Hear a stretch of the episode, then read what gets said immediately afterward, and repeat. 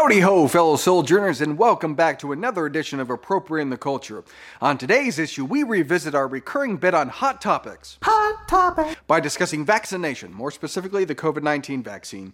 So bid farewell to your conspiracies, stick this in your arm, and let's get flagged by Facebook. I'm Pastor Shane, I'll be your inoculator today as we appropriate some culture.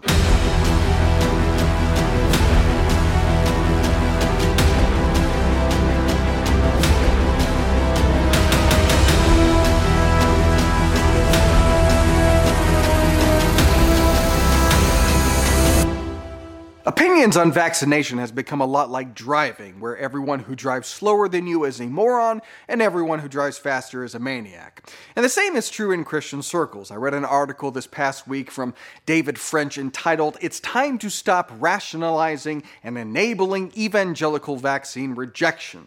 The basic gist of it is unless you get vaccinated, you're a bad Christian. He says, It is clear that much, though certainly not all, of our remaining refusal problem is not one of information, but one of moral formation itself.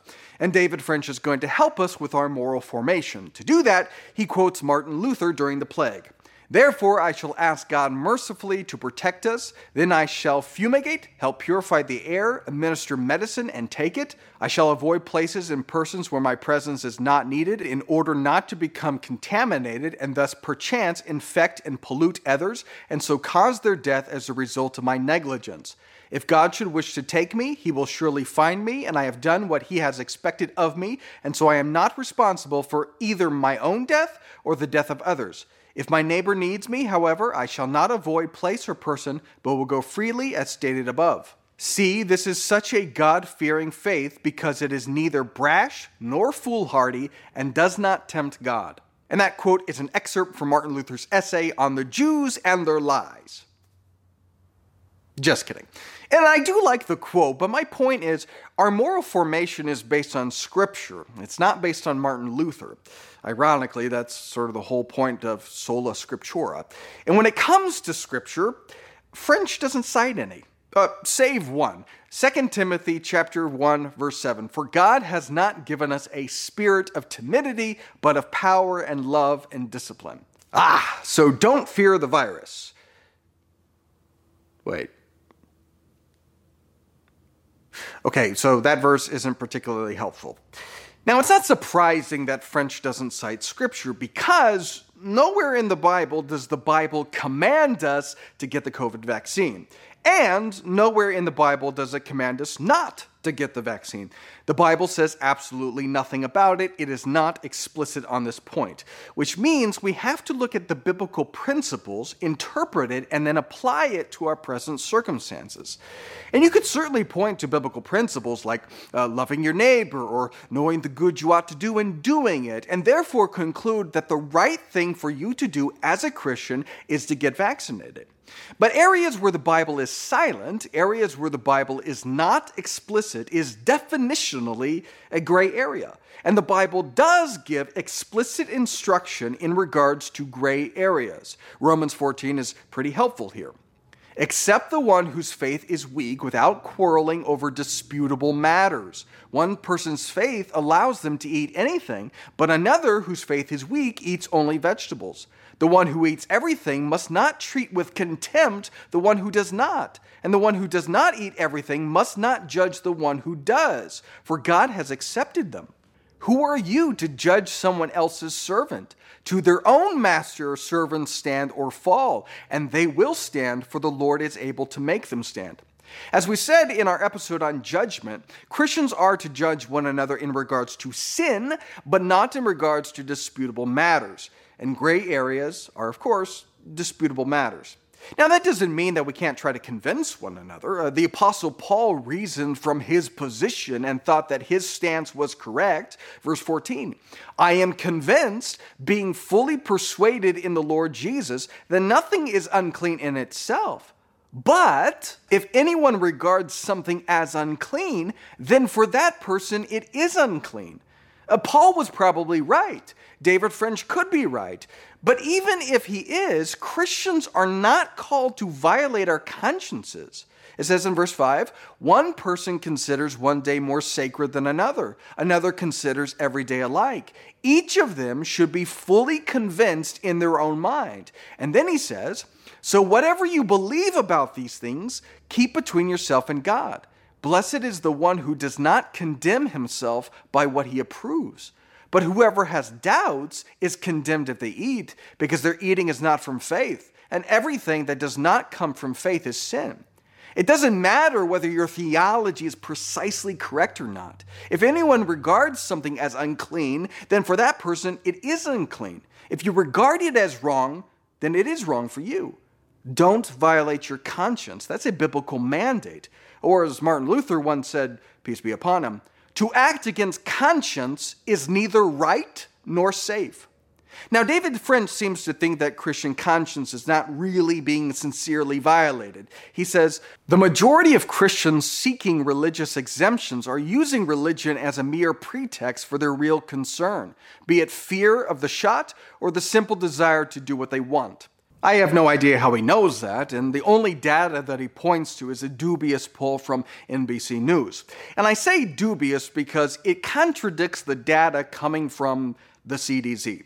So, for instance, in this poll, 66% of whites are vaccinated, while 76% of blacks are vaccinated and 71% of Latinos are vaccinated. That's not even remotely close to the actual CDC data, which does break down by demographics on who's vaccinated. And why is white evangelicals a category? And how come non white evangelicals aren't on the list? Uh, the poll doesn't match up with the actual CDC data, and the categories are suspect. So if you believe this poll, you might be a David French. Now, of course, it does seem that there are naturally a contingent of evangelicals who are vaccine hesitant. But the reasons are probably not uniform. Yeah, some portion of evangelicals don't want to get the vaccine because they already got the virus. And there's conflicting data when it comes to natural immunity. Uh, some studies show that natural immunity is as good or even better than the vaccine. Other studies say, no, it isn't.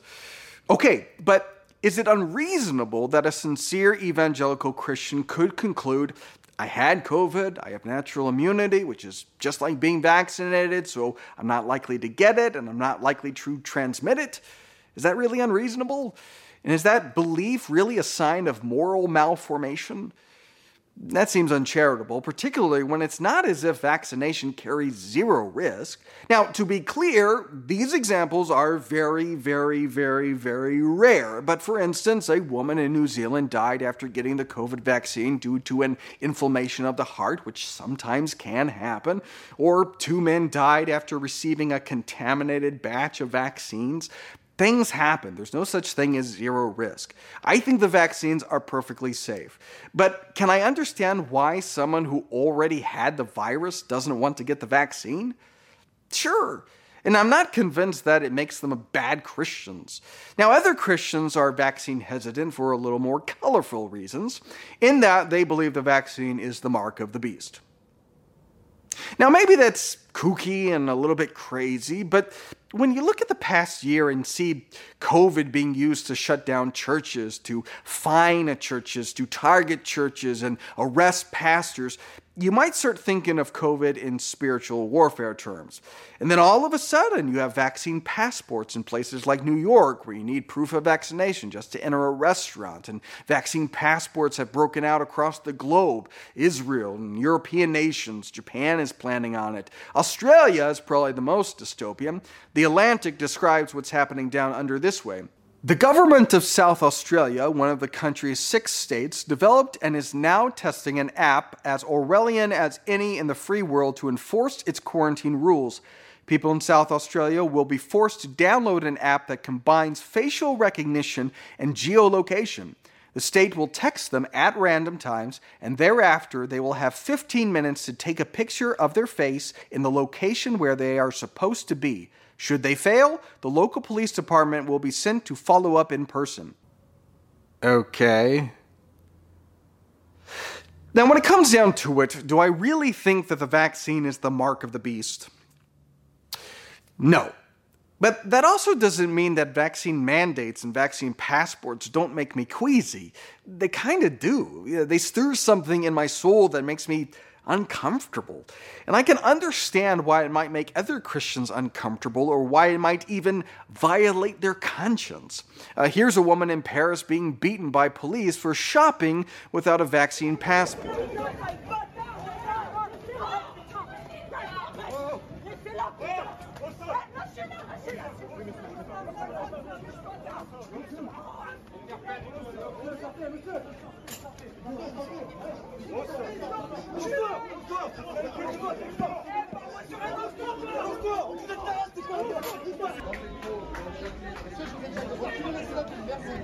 Gardez les distances.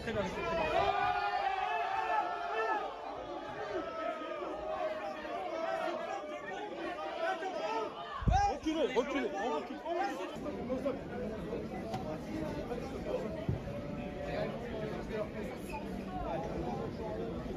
Vous ne voyez pas qu'il y a encore des Je travaille. Non, monsieur, vous, vos collègues m'ont nous allez travailler. Non, s'il vous plaît, monsieur. Non, je suis sur. Non, non, j'ai rien fait. Monsieur, je- non, mais, non, mais je travaille, monsieur, mais vous faites quoi mais je fais quoi Je fais quoi Oh Oh Monsieur, je fais quoi? Should Christians be in favor of that? Maybe this issue is a little more nuanced and complex. Now, David French is correct when he says there are limitations to our liberty, but the notion that a loss of liberty has no bearing on religious liberty is absurd on its face. Is this an issue of dire importance that it requires and necessitates a loss of liberty? Are there ramifications to that? Health and safety is a public good. Liberty and personal autonomy is a public good. And Christians in good faith can disagree on where the balance should be. But it gets even more complicated because Christianity isn't simply about what you do, but why you do it. You can righteously get the vaccine. You know, I want to protect myself. I want to protect my neighbors. I want to help make sure the hospitals aren't overwhelmed. I think it's the right thing to do. I'm getting it. Great. But you can unrighteously get the vaccine too, where it's not altruistic in the slightest, but motivated by fear or paranoia or selfishness or pride or self righteousness.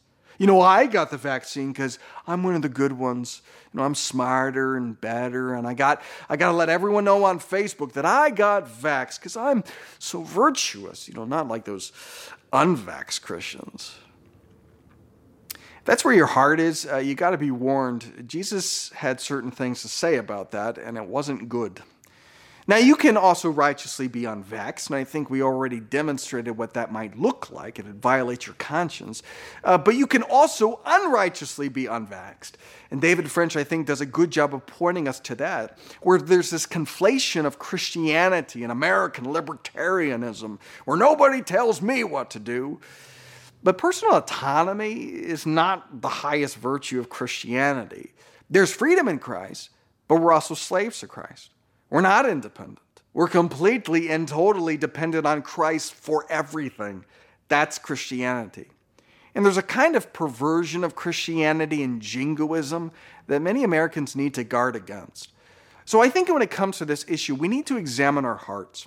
You can righteously get the vaccine, you can unrighteously get the vaccine. You can righteously not get the vaccine. You can unrighteously not get the vaccine. Examine your heart and prayerfully consider why we make the decisions that we make. And let's be gracious with one another, you know, loving, patient, understanding. Recognize that the Bible is not explicit on this topic, so it requires interpretation.